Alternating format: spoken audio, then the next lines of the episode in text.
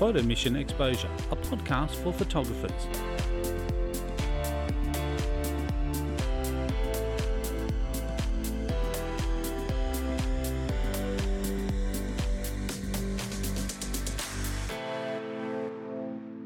Robin, welcome to Photo Mission Exposure. Thanks for coming along this afternoon. Thanks for inviting me, Steve. Cool. So we just want to learn a little bit about your photography and some of the things that you've actually done. So I normally get guests to work out when they picked the camera up. Can you remember when you first got introduced to photography? Can't remember the age, but I would have been quite young, possibly primary school. Um, I I have a brother and and my parents, and I'm possibly back then was the only one that could actually hold a camera still and frame it without cutting people's heads off. So it was usually I picked up the camera. Um, I we didn't have a very flash camera, um, and even through high school, I still just had like a little 110 Instamatic. Yeah. Um, but I remember taking lots of photos. I have lots of photos from those years. So, um, yeah, and it wasn't until mm, uni and going away for a first big weekend that I actually bought a proper camera. That was a little Ricoh um, SLR. Yep. So um, yeah, I've, I've always had a camera. Yep. So so that from that early age, you actually had that urn to capture stuff on. Oh, absolutely. I, I remember as kids going, um, we'd go for driving holidays and going down to Sydney and Taronga Zoo. And, and I remember actually trying to get the animals through the cages, and they all looked very sad back then. But um, yeah, I still have some of those photos in, in my archives. That Yep. um, yeah, and I was I was a horsey teenager, so I actually had the horse in the backyard and the horse in the local paddock and stuff like that. So I remember, you know, photographing my horse in my backyard and being quite quite happy to actually get those shots Yep. printed and and made into enlargements, which you know wasn't cheap back then. Um, and always was a photographer that took hundreds of photos when when we'd go away for family holidays. Yep. So you just automatically had that role basically in the family. Yeah, I think so. Yeah. I think so, and I, I find it very interesting that my brother is now a, a you know semi-professional photographer as well as a bit of a side gig. Yep. Um, you know, so But he didn't show the interest at the early no, age like you did. no, no, not that I remember. Yep. Not that I remember. So, sometimes that happens. People find photography later in life. That's quite a common thing to happen. Um, but a lot of the guests that we've had on the show actually all can go back to primary school to when they first actually kind of fell in love with photography. And it's kind of interesting because once it does bite, you know, Oh, absolutely. You can't you can't put it aside. And I it, it would never have been a career for me because I was always heading oh through early high school through to business Yep. and suddenly changed. I decided I wanted to be a scientist instead. So Yep. that creative side was never something I I really pursued. It's just something I did, you know, and it was just something that it was just part of things, but it was not something that I really spent a lot of time on.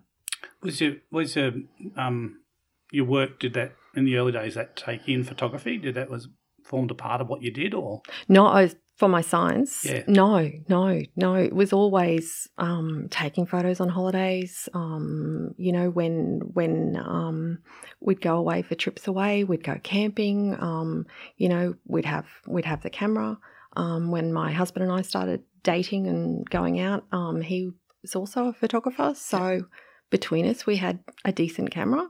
Um, and eh, between us, we'd always both of us be picking up the camera um, you know so it's just something that perhaps has just always been part of life it's not something that sort of stopped or started it's just always been there Yep, yep. I think like I said a lot of people like I said once they do kind of get involved with photography, it it's there, and it's it's there. And it's interesting that you talk about that you've still got those pictures because that's really important. I think because um, the modern generation, I think, are not going to be in the same position that they won't be able to say they've got all these pictures because they're all on their iPhones and things no like that. Abs- they don't print absolutely. Yeah absolutely.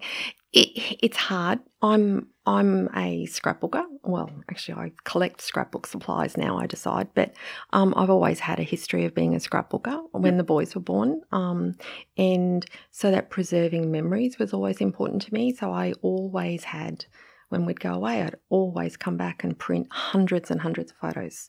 Not always scrapbook those, but um, you know, to put them into photo albums and so forth. But I've got them and I've got them printed. I've got the negatives preserved. Yep. Um, I spent a lot of time cataloging and you know putting them into the proper negative folders and and so forth like that. So I've got all of that. Yeah, which is kind of important because a lot of things like negatives are quite um, fragile, and if you don't treat them with care, Mm. they they won't last. Um, but I think you know, like I said, there's a lot of families have those negatives and those prints and photo albums.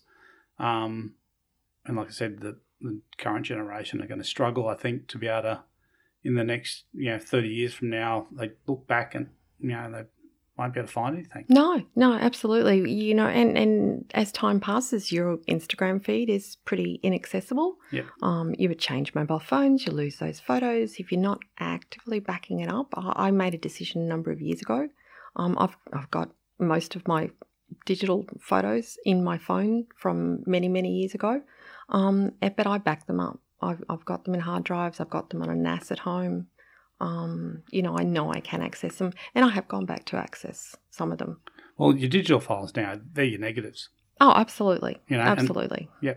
So as a photographer, when you shot film, that's what I mean. You, you hung on to your negatives because you always knew you could print more images if you needed to, if you know lost Yeah. the print or whatever. Yeah, yeah, it was always there and accessible. That's you know, so long as you could find that negative. Yep. Um, and Which was a challenge to, to, to archive them.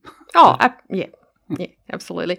I'm I'm lucky. My my husband is also a scientist, so Yep. we're we're sort of pretty organised as far Yep. as record keeping.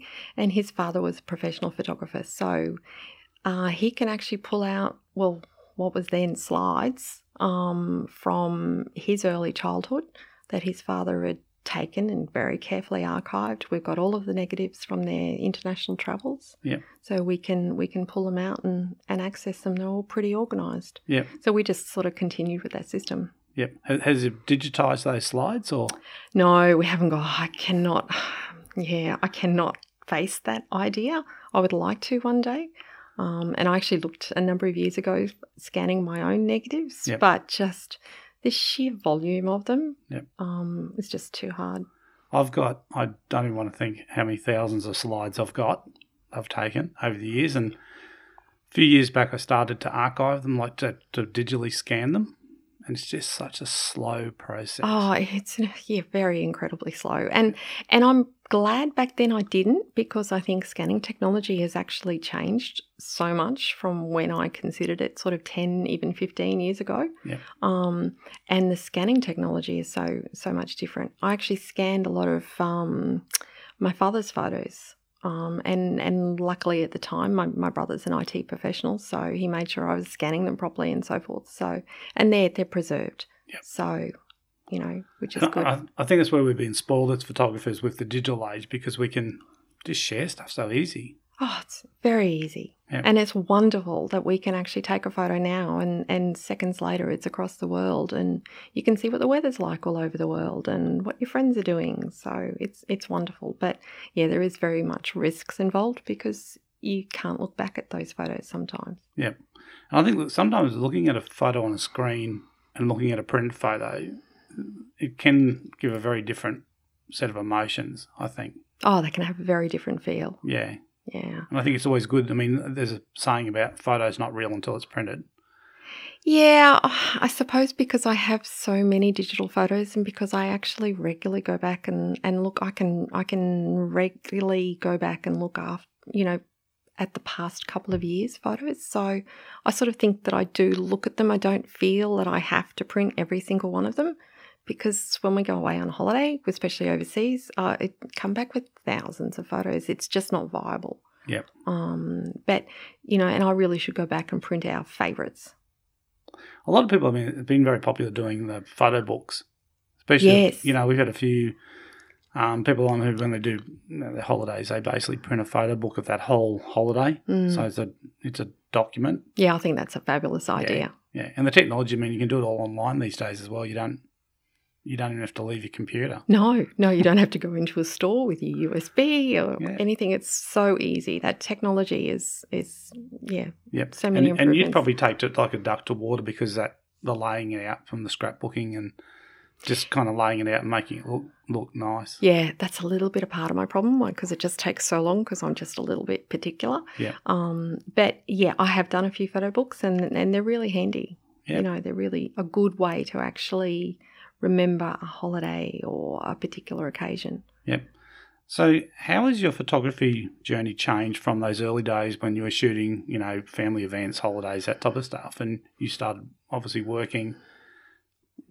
What type of stuff do you shoot today? I mean, how's it changed? Oh yeah, so much. Um, well, you you have the the young adult sort of time frame. I sort of consider that that you know you you're documenting the the holidays you might have as as a young adult with your partner, with your friends. No children. Children come along. All your photography is based on your children. My kids then got to that that later sort of primary school, high school age, and it's like, no, you can't take a photo of me. Every time the the camera was pointed at them, I'd get a funny face. So Yep. I stopped taking as many photos for a- for a while, and then digital came along, and then it was it was I could actually take masses of photos. Um, and we started traveling a little bit more without our children um, as they got older, and and it was just travel photos. But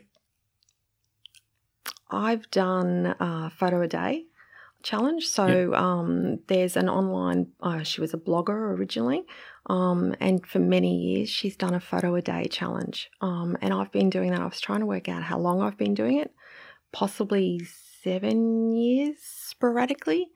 Um, and I saw that as a reason to take photos. Yep. And Um, and do you think as a result of that, you've actually that's helped your photography? Oh, I for sure. Yeah. Um, it's a bit different when you're just taking photos because you're out somewhere and you have a camera in your hand, and it's a reason to take photos. It's a reason to regularly share photos online, and that's that's one of the reasons I go back to my archives because.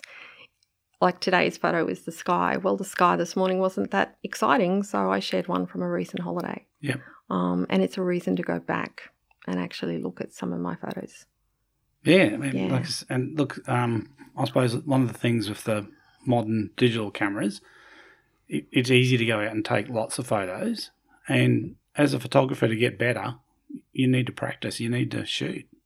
Oh yeah, yeah, and it, it, it helps you become comfortable with your camera. I bought a um a full frame camera a couple of years ago, or hmm, about eighteen months ago, um, and I just found that I had to shoot really, really frequently to make it more intuitive to actually pick up that camera and and use.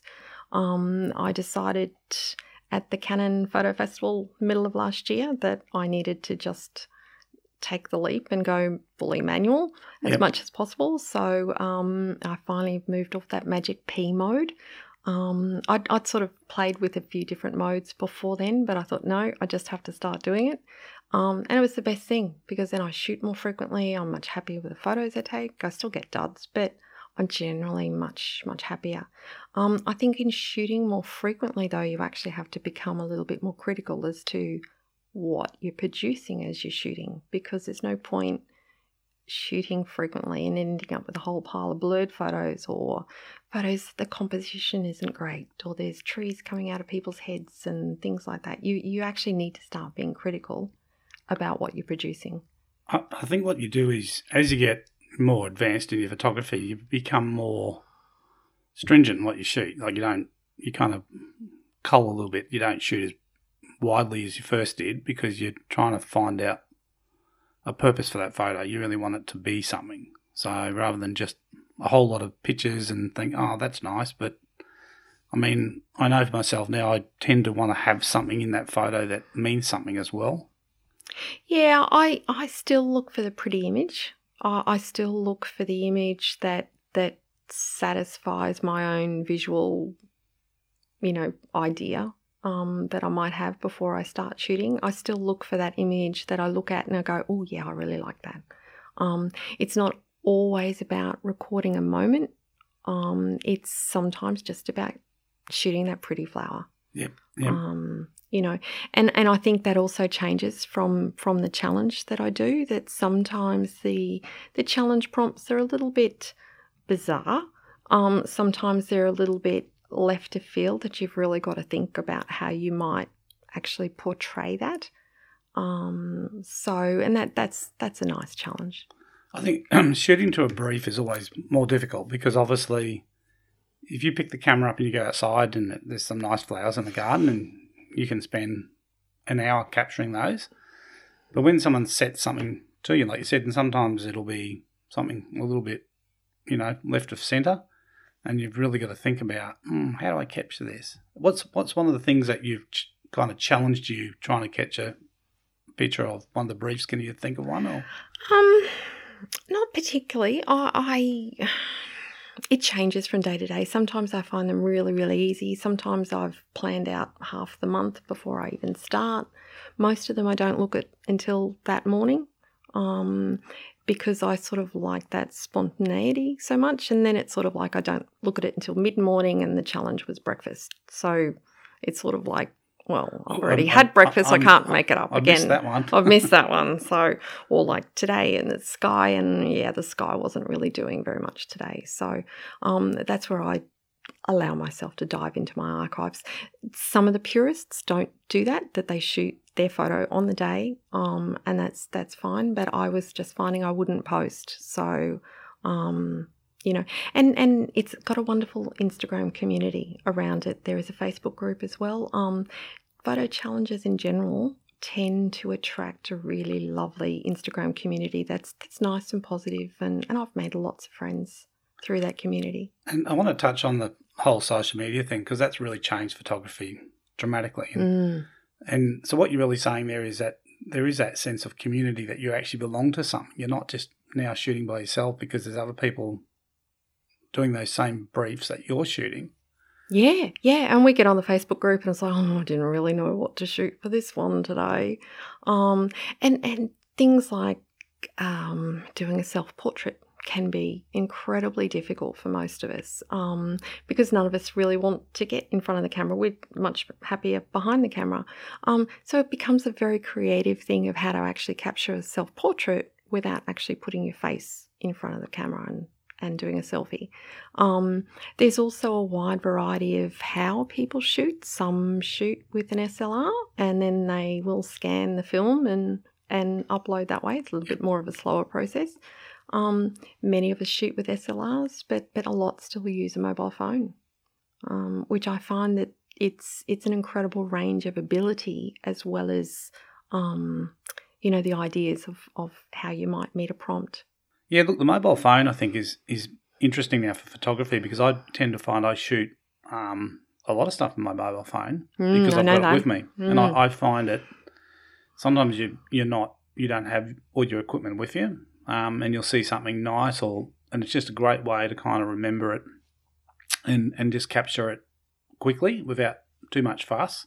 Yeah, it makes it so easy. I mean, the best camera is the one in in your hand. Um, and I, sort of also think too, as mobile technology, particularly the cameras are getting better, it's going to be so much easier for people to just carry their phone. I, I know a lot of people that that just take their phone on holidays. My son did it recently for a European holiday.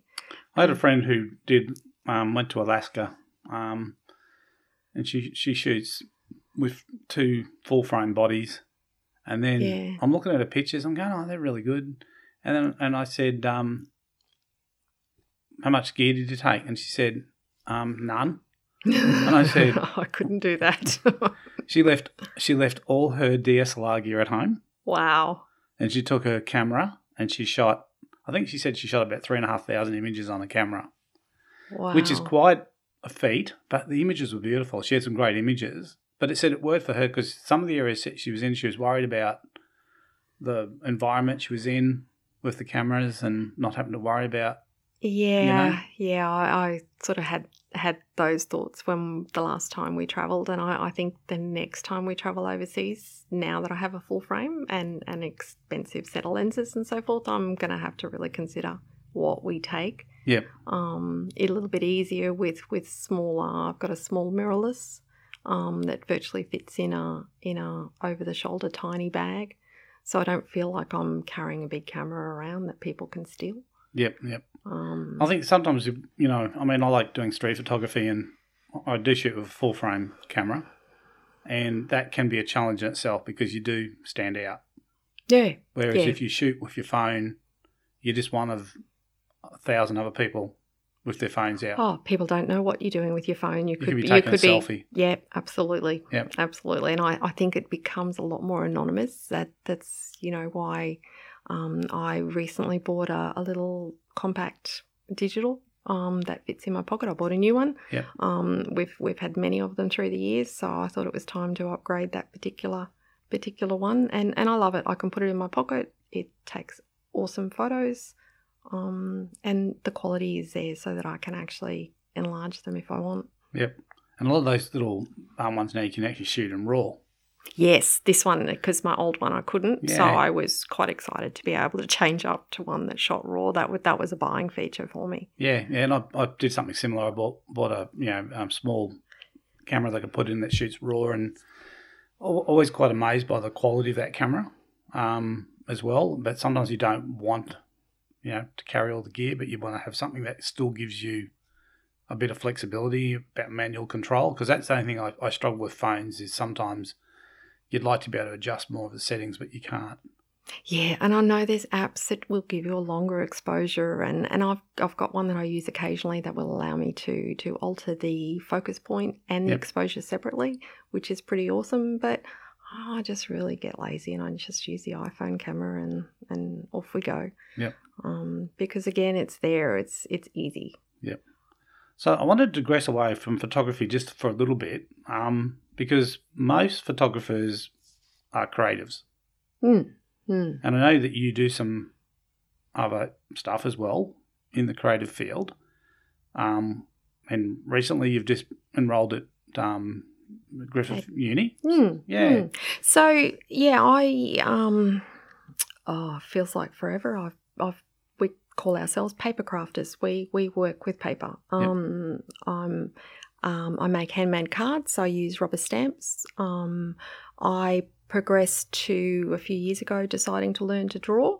So I also draw um, uh, usually girls in a whimsical style. Um, and I've learnt something called art journaling, which um, is basically using mixed media, which is essentially more than one type of media. So you can use um, um pastels, you can use watercolors, you can use pencils, paints, acrylics, charcoal. Pretty much, it's a blend of using whatever you like Yeah. um, together in a project.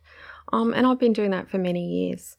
Um, I, I think something that I find interesting coming coming into this interview, I was sort of thinking about my creative practice a little bit, and and I've always used rubber stamps that are photographic in nature. Yep. Um, I uh, am on a, a, a range of design teams where they basically send me product, and I make projects for them um, and photograph them and so forth, and upload them to blog Yep. to blogs and social media and so forth for them to show their product in use. Um, and one of the companies I've been working for and the products I've been using for many years um, is actually made by a professional photographer. She converts her photographs into rubber stamps. Okay. Um, and they've always been my favourite to use. So I sort of thought, oh, there, there was an interesting connection there. Um, It's interesting all that crossover with photography and, and the arts because it, and and there's always that debate you can have with people about is photography art? Is it what is it? Mm, don't and- get me started. well, I mean, I've I've always considered photography to be an art because and you- Absolutely. and you yeah. talked about um, your drawing and painting and stuff, and um, you know, composition is such an important part of photography, and they're all disciplines that you have to have when you're drawing. Like, Oh yeah, and and I, dad is a um a creative. Mum and dad are a creative person. People. They're they're you know dad's um uh woodworker, cabinet maker, French polisher, upholsterer, and all that. And and mum had always worked in the business as well. So I've always been surrounded by color and texture and and fabrics and pattern and and stuff like that. Um, dad had always passed some of those skills on. I, I think you learn some of those skills like composition, like mixing colours. Colour colour is not a problem to me. So mixing some of those things has has I think been part of my life for so long that it just becomes intuitive. Yep. Um, and I think the scrapbooking gave me composition. Um, you know, the, those basic rules that that you can really make something look almost unpleasant um, and very jarring by getting your composition all wrong. Yep. Um, so those things have, have definitely gone into the photography, and it, it's something that it's just probably been mm, almost a creeping sort of knowledge. I, I, I've never actually learnt it. I've just always known it. I think once you once you're creative in one discipline, it's easy to cross over into other disciplines because once you've got the mindset to be creative, and it's funny because I I've thought about this just only recently because I've always been from age seven shot with a camera because Mm. father was a photographer. We had a darkroom at home, so as Oh, yeah. I- You've always had that history. I had that opportunity. But he he was very hands on person. He was he was a toolmaker by trade. Okay. Hmm. So made lots of things. So I would be beside him in the workshop, and I carried that over where I made you know woodwork, metalwork, all those type of disciplines, and I'd never connected the dots. But photography and all the stuff I do outside of photography, like when the kids were little, I made you know I made the first cot. I built made a cot from So scratch. So you're a maker. yeah. So you actually make things. Hmm. But the other thing, and my wife struggles with this because sometimes I'll say, "Oh, I've got this idea for this, and it's going to be amazing," and I explain it to her, and she can't picture it, but I can see the exact finished product, exactly how it's going to look, before I even start. Oh, I, I was a nightmare when we have um, extended our house. We've done renovations at home, and and I can see that. I, I, I you can explain um, colors, you can explain patterns. I can put that together in my head, and and I know what it looks like. But but talking my husband into yes, a red wall really will look amazing in that room, and it did. Um, things like that, yes, and and I don't understand that. I, I I'm aware of it, but yeah, I don't understand it because I've always been and and mum and dad always had that skill. They could look at a fabric and know exactly how it would look on a lounge. Yep. And because I helped with some of that creation from a very young age, I possibly just developed it. Yeah, I, I, it's one of those things. I I don't know whether you, you actually learn it or it's just something intuitive that you have, to be able to put those elements together and make them work. Because, like you said before, I mean, you can have some amazing elements, and if you put it together as a scrapbook, but you don't put them together in some type of connective way, it just just doesn't work. Oh yeah, yeah, yeah. I, I, I, I think it is something you can just know. It's like music, music ability. You, you. I have one son who is naturally gifted with with an ear. Yeah. Um, that is something he was just born with. Um, again, surrounded by music since birth. It just seemed to be something, but other kids at the same age had to learn that music, had to learn that ability. So it is learnable but I think some people just in certain areas are gifted in particular ways. Um, I've always had the the other side of the science um, because my science was chemistry, so it's there's no black or white. It's well, sorry, it is just black or white. There's no middle ground Yes, with yep. with chemistry. Um, and I went into pharmaceutical manufacturing and quality assurance, so um, it's a yes no answer. There's no maybes Yes. it, it either it is or it isn't. Yep. Um, so that side of being very particular was hard to put aside when I was starting to draw. It's like, yes, you want me to draw a line. Okay, how long is the line? What angle is the line? How straight is the Yep. line? Um, so yeah, that that has been an interesting learning curve for me, and and I have found that I have been able to put that aside. Um, and and sort of learn to be a little bit more creative in a looser way. Because yeah, if you if you if you do apply that kind of scientific approach to photography and you make everything perfect, quite often those pictures don't work.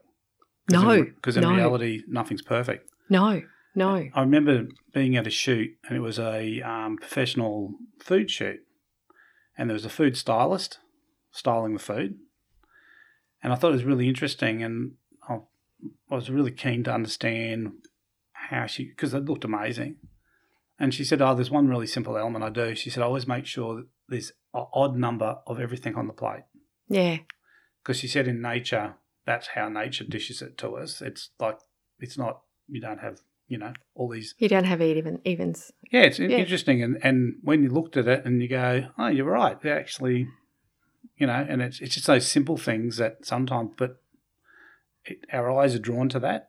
Yeah, and, and we find that pleasing. Yeah, and it it's interesting. I because as part of my my craft, I my my art, I I teach in a paper craft store, and um, you you pull all those elements in when you're teaching a class, but you can't throw too much theory at people because they just cannot cope with it. Yep. They're there to learn to paint. They're there to, to have a nice time with ink and paint. Yep. Um, but as soon as you say, okay, that doesn't look right to you because you have six things on your page. Yep. Take two of them away. Four is a nice balanced number. Yep. But if you take just one of them away, it looks balanced. And they'll go, oh, okay, yes, that works. And then you explain, well, if you just move this here and that there, your composition looks better. Suddenly they go, yeah, that's it. And and that's the, that's a lovely thing about teaching. You can actually see that light go on in people's eye Yep. when you explain to them why something on their page or in their project is working, and it may even just be color. Yep. Um, and and we find that as photographers, sometimes you're taking photos of things and it's just the color is just off. Yep. And you some, change something and it works. sometimes it's the angle. You know, you Yes. change, just by changing the angle, you can create a different feel. You just can't get that connection with the subject. Yeah, yeah. Or, or move to the side or turn around. The light changes, the color changes, reflections change. Yeah. Um, and and the view is different. Yep. Um, it's it's something I'm I'm finding because I have started university. I've started at uh, Griffith University doing the degree in photography, um, and I was quite excited about that because I can do a bunch of art subjects as well. So I'm really keen to be combining the two. Um, and and it's really interesting going back to first principles and, and learning about depth of field and and perspective and um, white on white and dark on dark and, and all of those things and, and learning that that theory behind the creative skill.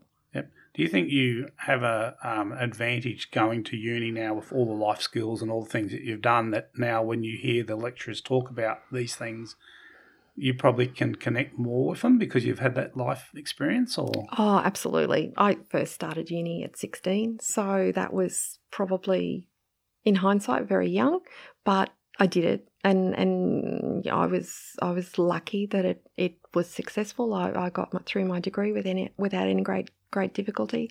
But I, I think now, starting at the age that I am with the life skills, it, it makes a big difference. I'm I'm worrying less about getting assignments through. It's just like, yep, no, I know exactly what I want to do with that. I don't have to overthink it. I think perhaps some of the art training that I've already had has helped in that regard. Yep. Um, that inner critic is still alive and well, but I know how to put it back in a box a little bit easier than what I would have done at 17.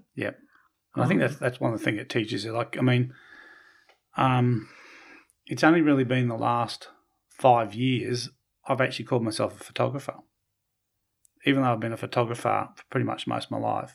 Isn't that I- interesting? Mm, and it was funny. It was actually I went to a presentation and um, there was a photographer presenting, and he talked about how he got into photography, and it's a very interesting story because it was he, he he got into it by complete accident, and he's telling this story, and as he's telling the story and he's talking about himself, I'm starting to think to myself, oh, I've actually been photographer for a long time, but I just never realised it, and I think that's what you talk about being able as older, that self doubt and those things now you can kind of understand them better when you're a little bit older. Yeah, yeah, Yeah. it comes with maturity. I um so with my art, I was learning from a lady down um she lives in Byron Bay and she ran a couple of international art retreats. So I sort of basically plucked up the courage and and signed up for an art retreat in Paris. Yep. So I spent a week doing art um, in Paris. My my husband came with me, but he couldn't stay with me during the art retreat, so Yep. it was all us girls. Um, and the first thing Jane did was give us badges that said, I am an artist. Yep. And we went to the Louvre that night and we had our night at the Louvre and um, we were all instructed to wear our badges. And it was very uncomfortable because even though I'd been doing art for a while and, and I'd been teaching papercraft for many years, it just, oh, I'm not an artist. Uh, It's just, real. but being a photographer, I actually found it much easier. Or maybe because of that experience, Yep. I, much easier. I've thought of myself as a photographer for a few years now. Yep. Um. So yeah, I don't understand why that came easier. Whether whether photography, because it's more a because it can be presented as a technical skill that I can master, it's a bit easier than drawing, which I saw, or, or painting or art, which is a little bit more subjective. Yes, yeah. And a lot of You people, know, and it's would- weird. I don't yeah, understand it, why. It, it is one of those things that it's one of those interesting things, and I think it, it all comes from that creative part of the brain where how we, like I said, we self doubt our abilities, Mm, and and sometimes I have this phenomenon where I'll, I'll I'll take pictures and I sometimes think that I've actually created the picture a little bit too easy, mm. and it's kind of thinking that should have been harder. Yes, yes. Should have been more sweat and tears go into that image when it doesn't. It doesn't, but sometimes that's just how it works. That sometimes that you know how to react, you know where to be, how to take the picture, how to make it look Mm. good. But do you find that you have to ease into that? Do you, do you find that you warm up when you go and shoot? Um, I do. As I get more into a shoot, I become more and more, you know, in tune with what's going on. Mm, Yeah, it's Mm. interesting. I, I, because I, I'm a kind of bit of a lone wolf shooter when it comes to shooting. I, I tend to, if I'm in a group, I'll be off doing my own stuff. yeah, and I've noticed that. Yeah. Yeah, yeah. And I and I'm sort of I'm learning to watch people like you because it's like, right, what's he looking at? What has he seen? What can I see that he might have seen? Yep. And it's sort of like, oh, yes. And I, I, I actually like the fact that sometimes when I see one of you go off, it's like, oh, he's going over to do this. Yes. and and yeah so it's sort of yeah it, it's very interesting to observe a group of photographers we we can be very different because it is it is a social activity but it's also very uh, it is a lone wolf Yes, it, a little, a little, and one of the challenges for photographers, um, and we've had many photographers on here talk about this, that um, their life as a, you know, as a professional photographer can be quite lonely. There's lots of times when they're just by themselves. You know, Mm, you know, mm. they've taken a bunch of, they've taken the images. Now they're back at their office and they're editing the images, and you know, we've had a few wedding photographers and said, you know, they'll spend days editing a wedding. Yeah and it's just a very lonely time for them that sometimes they do realize that you know they're just spending all this time alone. Yeah yeah. And and and i find being doing art very much the same. Art journaling is is a pretty social activity sometimes but i find if i'm unless i'm actually teaching if i'm with a bunch of ladies in in an act you know sort of a social sort of session i'm much happier standing around talking to people Yep. than i am actually doing any work Yeah. um and i'm i'm sort of yeah quite quite happy to embrace that social side but when i'm on my own I, it doesn't worry me that there aren't people around. There are some people that can only create art with with other people around. Yeah. I'm I'm not that person. I'm quite happy on my own and i think sometimes because you don't want the distractions sometimes once most you of the get time. Yeah. once the creative flow starts to happen sometimes if i'm say sometimes i'm doing i like doing some experimental photography Mm. right so i'll just have this wacky idea you know, that I'll, that'll get a speaker and i'll get a frequency generator and i'll pull pva glue in it Yeah. and I'll see what happens at different frequencies and I'll be capturing it. And I can just be immersed in that and hours just go. It's wonderful, isn't it? It's it, it's sort of you think, yeah, if time travel could happen, would we do more of that so we could just do it over and over and over again? Yeah, it's, It's it's lovely. And other people, it's hard for people to understand. Some of the people listening to this podcast will get it straight away that how that feeling is. But when you're trying to create something new and you you see a, you see something, you go, oh, that's really cool. I've got to capture that. I've got to, and then once you capture it, you go, now I need to capture it differently. Yeah, and and as artists, we call it creative flow. We we we embrace that, and and as groups of artists, we talk about it. We educate each other about how to get into it and how to to maintain it, and what happens when that creative flow is just not working and the mojo's gone. Um, I don't notice that those types of conversations happening amongst photographers as much. That's why I was curious to see whether you warmed up, and you've obviously noticed you warm up partway into a session, but do you actively do something to warm up before you start with your photos? Um, not not really. Some sometimes, I mean, a lot of shoots I'll go into, and I, actually won't even try and plan a shot. Yeah. I don't want to put a, but in some situations, I will actually have some preconceived ideas that I'll go in with. So it's kind of, I would say, I would go twenty in twenty percent into a shoot with some type of preconceived shot that I want to get out of that shoot, and the other eighty percent is I go with the flow and I ad lib it and I see what's there, and I just build on that. Yeah, I, I think that's a it's a much happier way to create images. Yep. Whether and it's different if you're doing a creative uh, a, um commercial shoot that you actually have a shot list that you have to meet. Yep. But um, to be able to go into a shoot and actually be happy with the result, so that you know you if you get the shots that you imagine in your mind and you're happy, rather than having to meet a brief. had a photographer on here um, quite a few uh, episodes back, and she does the the shoot that shot list gets all the shots she has Mm. to, and usually if she's got time, then she'll say, "Oh look, finished, but I'll I just want to take a few other different shots," and she always does that if she can, and she said quite often she'll include them to show the client, and the clients will actually like those shots better.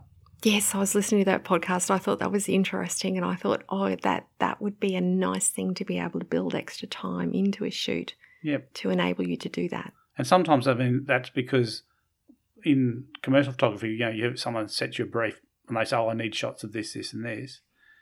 But not everyone knows, I mean, what they really want. Sometimes they don't know what they want, but when they see see it, they know. So sometimes the photographer has to actually be that kind of driving force. Yeah, and and I think I think that comes with experience from a photographer's point of view, but sometimes it's educating the customer in in the lead up to it. You know, finding out what it is that they want out of out of the session or something other like that. It's it's all about communication, really, isn't it? Yep, yep. So with your um your, your current photography that you're doing now, because I, I noticed too that you've also been involved with Getty Images as well. Mm, yeah, that's been a fantastic program. I'm really enjoying actually shooting with the intention of uploading for stock pho- photography. Yeah. Um, Have you found that changes the way that you shoot? That you shoot differently for stock to what you do personally? Um, to a certain extent, I think it has. I'm I'm a little bit more mindful of the more than one shot um, type type sort of thought that that previously I would get it go in uh, and there might be a scene, you know, a, a couple at a at a table eating or something like that, and I'd get the shot that I want that captures that moment. Whereas now I'd go over the shoulder, I'd Yep. go down low, I'd use different perspectives, I'd try and change lenses, I'd move around more. Yep. I, I find that I move the last one that I did was um, I think River Life might have been the last one last Yes, yep. year that we went and shot near the um, Brisbane River. Um, I found that I moved around a lot more during that shot at that shoot um, than I had previously. I've got a technique which I call it shoot loose, right? Mm, And I've done a couple of um, sunset workshops, yeah, right? And um, typically people turn up, tripods, cameras, cameras on tripod, looking to the west, waiting for the sun to set. And I'll say, take the camera off the tripod. We don't need the tripod yet. Plenty of light. Can do it Mm, handheld because mm. there's going to be all this other interesting stuff that's happening around you. And if you if you're focused on just looking west, sometimes you have an amazing reverse sunset happening behind you Oh yes, yes. right? And people kind of they go, "Oh, I didn't think to look there." And I always call it shoot loose. And what you were talking about is basically being able to move around, look at what's happening, see what people are doing, um, and try and capture these different things. Because it's kind of like I don't know if you've ever shot sport.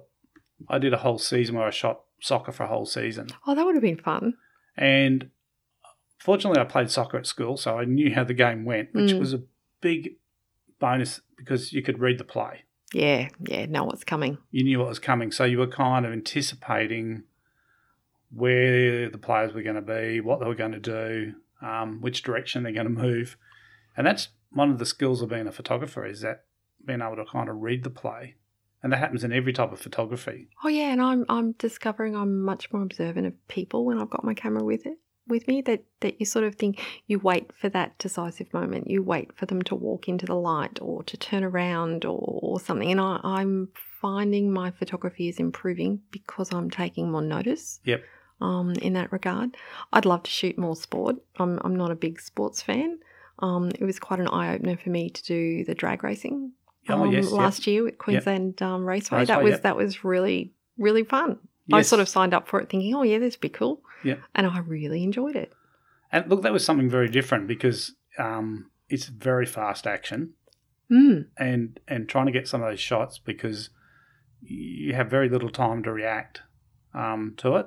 Um, but like I said, it, it's pleasing, and like I said, shooting other you know subjects outside what you're comfortable with, you just stretch as a photographer because those skills that you learn at the drag racing can come into other types of shots that you might want to take. Oh yeah, yeah. I, I took shots at that event that I never would have thought to take, or or thought that I could have taken. Um, and and it does. It changes, and I find it funny going into uni. People would ask, "What type of photographer are you? What do you like to shoot?" It's like, well, it's more like, what don't I like to shoot? And I haven't really got a very big list of those things. Um, and and it, it's just I'm I'm keen to learn about a whole pile of different things. Um, with with learning art, we've we've discussed following the shiny ball. Um, It comes up in in a lot of because I've been to a bunch of art retreats and I've done uh, art workshops with professional artists. And, and we all talk about you know following the shiny ball. So so follow where your interest is Yes. um, doesn't matter if that changes from from one session to the next because it might actually lead you to that thing that you really really love um, and and that you end up doing more of Yeah, because when people say to me and they've lost their mojo when they're you know they're trying to take photos and they're trying to find ways to you know rekindle that fire and go, I, I Mm. say start shoot the things that you love.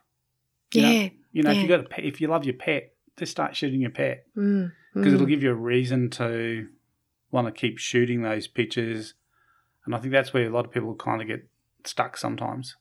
Yeah, yeah. So it, it's it's it's a little bit easier as as an artist because one of our tips to people is uh, tidy your supplies. Yeah. And as soon as you start tidying, Yep. and and or you know reorganizing or culling or or even just pick up something you haven't used before and start using it, uh, it that that creative spirit kicks kicks in. Kicks in, yeah. Um, and and I've I've sort of tried to think of as a photography alternative, what what would you do in that regard? So so do you get your camera out and start cleaning all your lenses? Yep. And and I did that recently while I was away. I thought I was at the beach and I thought, oh, I should really clean them because we've been down beside the ocean. Yep. And it's like, oh, I want to go and use this one tomorrow because Yes. you know I took a bunch of my gear with me and it's like, oh, oh, I'm going to use this one tomorrow. So. Because I think as photographers too, if if unless we're shooting commercially and we need to actually change lenses for certain things, you, you do tend to have the same lens on your camera most of the time. Yep, yep. Sometimes, sometimes I'll set myself a challenge where I'll do a prime challenge where I'll put a prime lens on the camera Mm. and I'll just try and shoot a day with the prime because it gets me back to my days when I was, was shooting 35 mil. I only owned a handful, only a couple of lenses. Zooms weren't really a thing, um, so you just moved around to get the shot. Yeah, yeah. That's that's the thing. I, I found when I bought my my full frame, I at the same time got a, a really cheap um, Nifty Fifty. Yep. And it sat in my bag, and I didn't know really how to use it, and I just left it alone. It's like, what do I do with this prime thing? Um, and and then I actually basically made myself use it, and I really quite enjoy it now. Yeah, well, like I said, the Nifty 50 is one of those most underrated lenses because it is quite oh, cheap. Oh, absolutely! You know, being a 1.8, um, the bokeh that you can create with that Oh, it's gorgeous. is it's insane. gorgeous. and I think that's um, as, as a as a kind of a starter portrait lens, it is a great little lens. Oh yeah, yeah. I, I've discovered recently you can um, have a go at doing macro with it, with doing flowers and so forth as well. So Yeah, because it's actually got a quite close focusing distance. mm, it Yeah, has, it has. It's beautiful. Um, and like I said, so, uh, like, some people have said it's, and I mean, like that lens, you can pick it up like under 150 bucks. Mm, so mm, it's it's mm. quite cheap. And, And I think that's why we underrate it sometimes. I think so. Sometimes you think um, it can't be that good because it's so You've only paid. Yeah. Yep. Yep. And I think, look, for people that are listening to this too, like we- we've been a bit spoilt with zoom lenses, and um, it's great just to, to go back to basics sometimes and shoot with a prime, just because Mm. it's a dis- it's a discipline. It is. It is, and it's it's like the old thirty-five mil film days Yep. that you you know, you got what you got, and that was it. You know, um, whereas whereas now, yeah, we are we're very very spoilt with the lenses that are Yeah. available to us, and also the digital technology that you know. I mean, I, I know that with some of my lenses, I can crop down quite low Yes. and I can get in really nice and close. So I don't actually have to get close. I can actually crop it down and it's fine. I think that has- changed the way we shoot because back in the old days, you'd try and frame in camera pretty much how Mm. it was going to be. And you're right, you know, shooting of cameras of you know 30 megapixel sensors, you can actually now know that you might only use a quarter of that frame in the finished image, and you're still going to have a really quality image. Nice, nice image, yeah, that you can print, you know, to a reasonable size. And you get spoiled.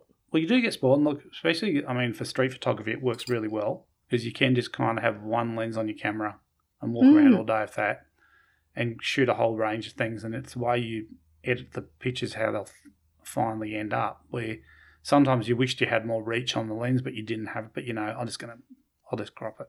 Yeah, I know. I think we all get guilty of that, and and it, it's something that I'm I'm trying to do less of that. I'm trying to spend less time in front of a screen. Yep. Um, and you know, so I have to have more of a go at getting it right in camera. I think that's one of the things new photographers starting out. We've talked about this a few times on the show that um, sometimes people feel like they have to do post Mm. So what's your workflow? You've you've gone out and you've shot some images. You've come back home. What happens?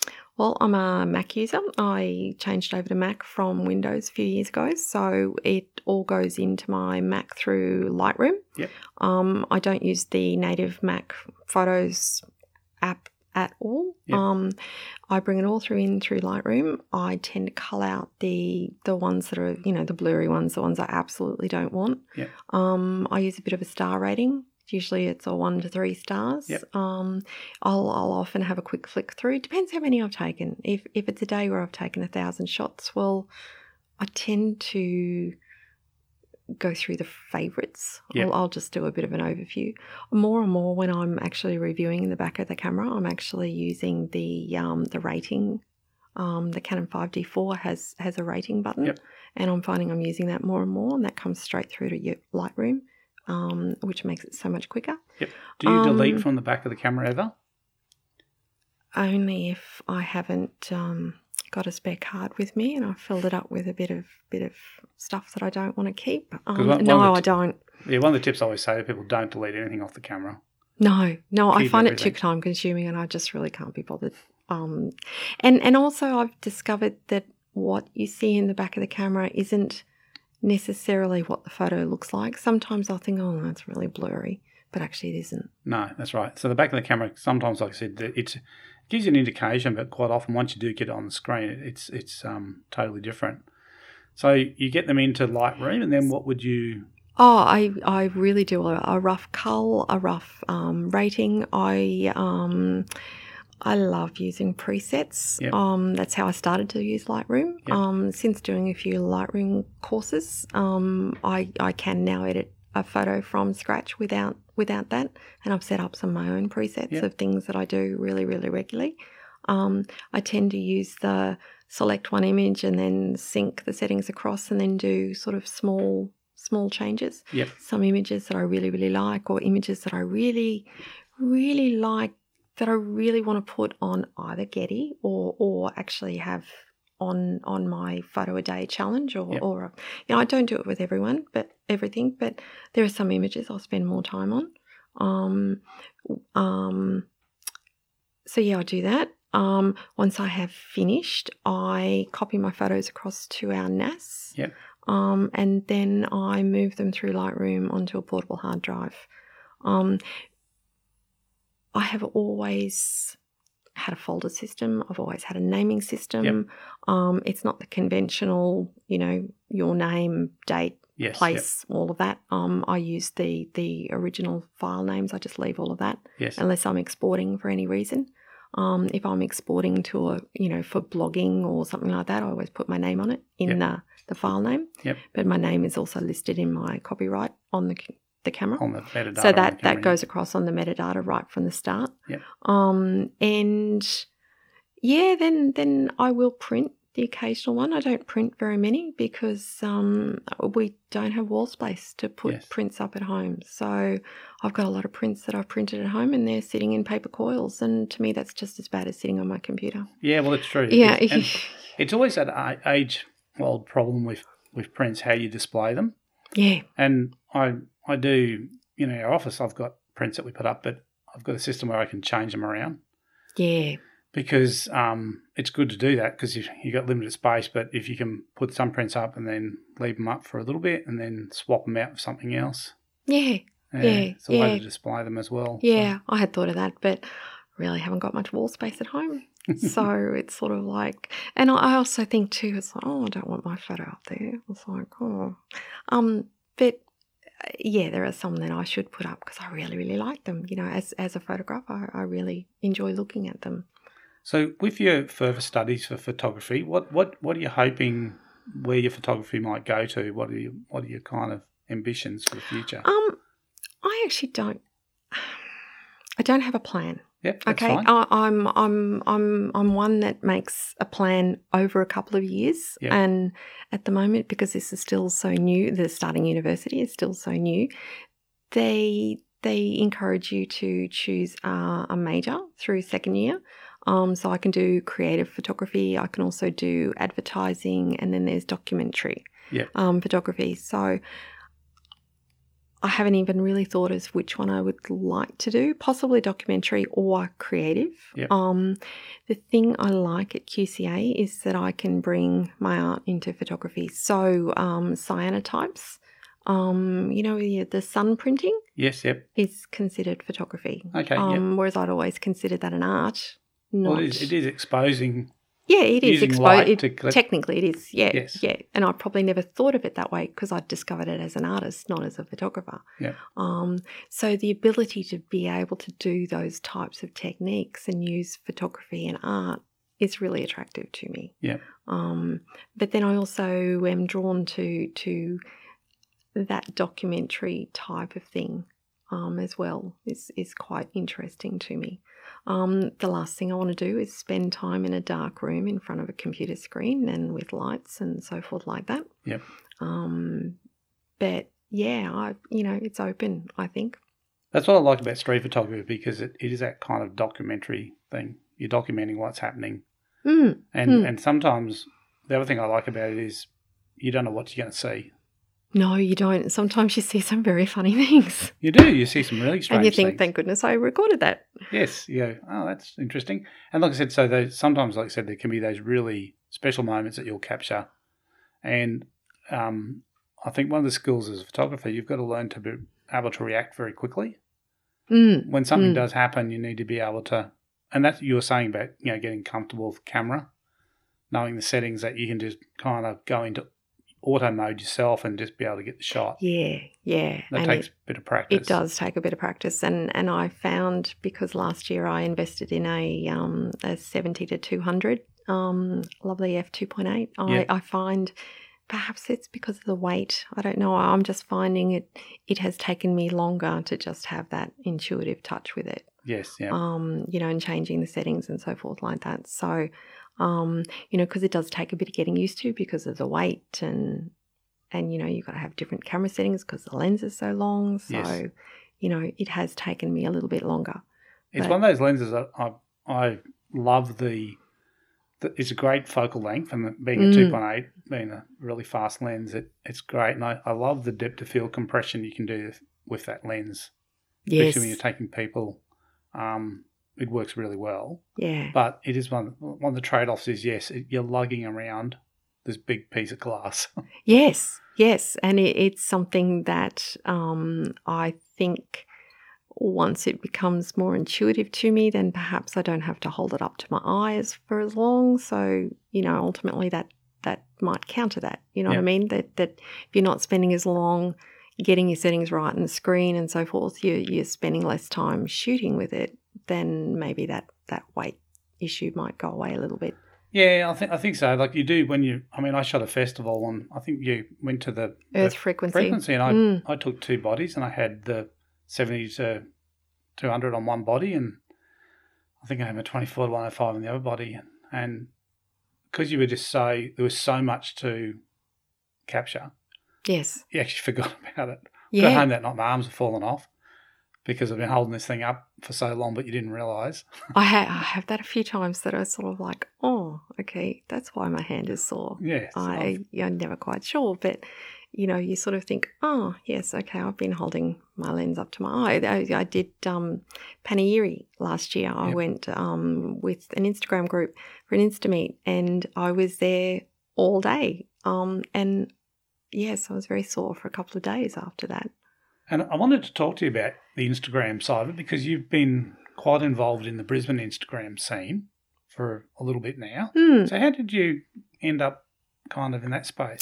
Well, um, part of part of rediscovering photography and and you know really the kids growing up and, and my photography changing is that I'm I'm quite a social person. I I'm, I'm a joiner. Yep. Um, I needed to find a group. Um, I found out about these Instagram groups and these IGers groups, and it just sounded a bit interesting. And I Yep. went along a couple of times, and my brother and I went along to the first one, and we were we were welcomed, and and it was just a really fun group of people. And I love social media, so to go out with a group of people, take photos, put them on your phone, and sit around uploading to the internet, and that being okay because cause back you know this is a few years now, ago now I, I sort of think it's about four years I've been in, going to them. Um you know back then having cameras uh, having phones out while you're talking to people wasn't as acceptable as what it is now. We do it now without even thinking about it. Um I thought oh I found my people. Um, and and so you know, I I went to a couple, and I'd um, offered to Geeta, um, the lady who I now co-admin with. I was going to say, You know- because you transitioned from the point of just being a, a participant, you're actually helping to organise these things now. Yeah, yeah, yeah. I I uh, Geeta still does most of it. Um, Geeta's been involved in um, the Brisbane IGers now for many years, um, and yeah, I sort of basically just offered assistance. Um, again, I'm a joiner. I'm a volunteerer, um, and I, I, you know, it coincided with the kids finishing high school, so it was like, oh, what volunteer group can I join now? So, um, seemed to be you know, if it's following a passion. So, um, and it's fun. We have an amazing group of people um, that that come along. We do some really interesting things. You were with us on Friday night when Yeah, we had was- our That was quite an interesting night at the museum. Yep. yeah. So um, we've been very lucky. Sometimes meeting just the right people who who can smooth the way. Um, and the museum and GOMA and and um, they have been very supportive of our group. Um, we get invited to to go along to the after dark sessions. Um, Geeta had a dream for many years of um, a Instameet at an empty museum, Yep. and and and we sort of really had the idea. It's sort of night of the museum type movie, Yes. Yep. and it's sort of like you know being able to get in and see the ex- exhibits in the dark and and the low light photography was also an interest and stuff and we just happened we were at a museum of brisbane um, opening one night and we were talking to this lady in in the lift as we are going down and she said oh I actually do social media for, I think she did social media for GOMA at the time. Now she's moved to the museum. And it was just that chance conversation of, of saying hello to somebody that we got a contact Got in and, and we get invited. Yep.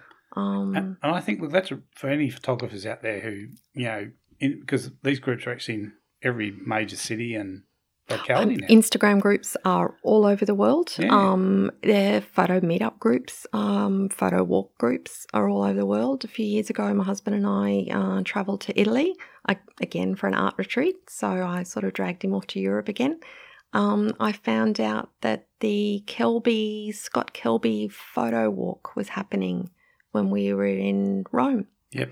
So I sent the guy off an email and said, Oh, we don't speak Italian. Can we still come? We spent a lovely morning out with this group of Italians um, who did not speak very much English. Yep. And they walked us around Rome and it was amazing. We saw stuff that we would not have seen. Um, so I totally recommend that people, if they're going somewhere different for the first time, look up their local Instagram group um, and and see what's happening. because they're know. all they're all like minded people. Like they're all the people there for the reasons of the photographs. Yeah, That's yeah. that's the reason they're actually Yeah. there. Yeah, and it doesn't matter what camera you've got. No. We all we all check out each other's cameras, of course, or, or you know, and, and there's no no reason you can't rock up with a phone. Yeah. I've done a couple even in the last twelve months, um, leaving my SLR at home and rocking up with a phone or rocking up with my compact camera. Yep. Um, and you know, they're just as much fun. We've actually noticed um, a huge change over the last couple of years. Less people with phones, more people with with bigger cameras. Yep, yep.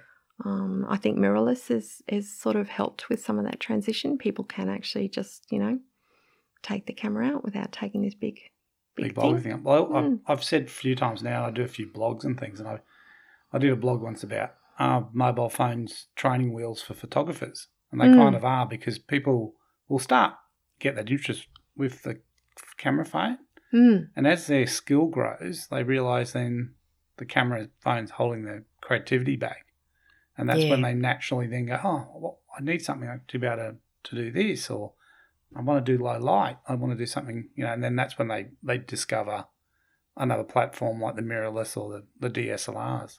yeah, I- and, and it's interesting. I follow a um, a lady on Instagram called Lady Brisbane. Yes. She shoots on an iPhone. Yeah. Um, she has amazing shots. She she's beautiful um, portrayal of Brisbane. Everything's on an iPhone. Yeah. Um, now she doesn't do astro. She she does a bit of macro. Yep. Um, and stuff like that. But it suits what she's taking photos of, and they're beautiful photos. You know. Um, so you can do it, but I think you have a little. But you have a different scope. You, I think that the, the you know at times I will shoot just on my phone, and other Mm. times I'll shoot with my DSLR, and you adapt your shooting style to what you've got with you as well. Yes. So, yes. But I think the thing is, it's for people who who are starting out. Phones are an ideal way to start Oh yes. honing your craft. Yes. So Yes, and it's it's you know I've I've had a few people where I've I've been out with some of my papergraph friends and I'll be taking a photo and it's like, oh, aren't you using your camera? Like, no, I'm using my phone. It's like, but how do you get that shot? Because I know how to use my phone properly to get composition yes, and and lighting and and as soon as you start putting it out, they realize that yes, that phone that they have in their pocket can do is capable the same types same of shots. You Yep. just have to, yeah, you know, hold it still for a start, clean the lens, Yep. you know, those sorts of things. Um, I did a um, online subject with the University of Tasmania a couple of years ago um, on photography, and it was uh, photography and social media. And one of the biggest tips they said the best way to improve your mobile photography is clean your camera lens on Yes. your phone. Because something people don't think to do. No, no, Phone, no, it isn't. phones get quite dirty. They're in and out of pockets and ba- handbags and Mm. all Yeah. types of things. So, incredibly yeah, greasy and disgusting. And it's just you clean it, and it's like, oh, yes, it can actually take a photo quite clearer well. now. Yeah, a bit clearer can now. take that soft filter off the yeah, it's off focus. soft focus off of it. So, Robin, what if there's um something? Is there a bit of advice that you picked up along the way with photography that that's really stuck with you and, and helped you? Is there anything you can think of that someone's told you something and it's stuck with you? Um, aside from practice, practice, practice. Yep. Um, I, I I'm not specific. I, I get a, a little, a lots of little gems. Um, I go along to Canon Collective um, events, and I get lots of little gems from talking to people. That Yep. you know, things things like um, um, having a go with with just picking up a lens that you haven't used for a while and going out and shooting that way. Um, when we get together with with the photographic groups, whether it's a collective, um, I've got a couple of girlfriends that we've got like a little sub collective female girl gang going on. We we get together and we swap tips. We we swap tips on how to shoot and we give each other advice and stuff like that. There's a whole pile of things really that is it's it's a community that we've all helped educate ourselves and each other. Yep. And I think one of the things, you know, is you never stop learning, do you? No, no, as I'm finding as a mature age student, you never stop learning. And I think the day you do stop learning, um, you know, I, I think that's when you become a little bit more more staid. Yep. Um, I think, and it's good for your brain. And I think it feeds back into the question we, we talked about earlier, you know, is photography art. And the fact that you never, with photography, you can always improve. Yes, yes. I don't. I don't. I, I don't. And and I had that example with with my father-in-law that he, you know, was still taking photos and until a very late age. Yep. Um, he didn't cope with the move to digital quite so well, Yep. but you know, he used film camera for a long, long time, and and I think it is something that you can do for the rest of your life. Yes. And um, I think that's probably something that drew me back to it, or, or sort of further into it. Um, that this is something that it doesn't actually matter as long as I've got eyes and a hand. It's it's sort of ultimately I can continue doing. And, and I think photography is too one of think it's a great therapy. Yes, It's Yes. a great me time yes, tool. yes. It's a good excuse to to go out and have a bit of me time, and and now I've got the excuse of uni to to go out with my friends and shoot. Yeah. Not that I really need an excuse, but it's a reason. Yep. um, you know, because I think as as you go through those different life stages, sometimes you can put aside those friendships, it, it, it and, and the skills and the things that you're interested in as hobbies and so forth, because other life situations take over. They do. They do. Um, and Robin, look, um, we're probably getting close to where we're going to end up. Um, where can people find examples of your work? What, what type of platforms are you, do you put your? So I um, mostly on Instagram. Um, um, there is Purple Salt CR8 because Purple Salt was already taken Yep. when I got my name. It's not the best name for a, a future professional photographer. I, I've got to actually workshop that a little bit, I think. Um, so yeah, mainly Instagram is where they can find me. Um, and I also blog. I haven't blogged for a while, Yeah. a bit slack. Um, and my blog is called purplesalt.net. Okay, so they can find you on that. Yes, I can. and they yeah, can also- yeah. Instagram is is and and I'm there on Facebook as as well. But Yep. um, yeah, Instagram is where I spend most of my day. Um, and the Instagram group is IGers. Oh, IG is Brisbane. I G E R S Brisbane. Excellent. And there's also um, an Australia wide one that you're a part of as well. Mm, mm, yeah, so we've um, we've joined up with a couple of other um, groups from around Australia. Um, they're mainly well, they're all on the east coast really, um, and that's um, IGers Australia official. Yep, perfect. Awesome. Well, thank you for coming in and having a chat and sharing your photography journey so far because it sounds like you've got a lot more travelling today? Yes, I have. I, I I'm quite excited for what's to come. But um, yeah, thank you so much for inviting me. No worries. Thank you. All right, thanks. Bye. Bye. Thanks for listening to this episode of Photo Mission Exposure. If you liked the episode, please leave a comment. Also, you can follow us. Don't forget to tune into another episode soon. Thank you.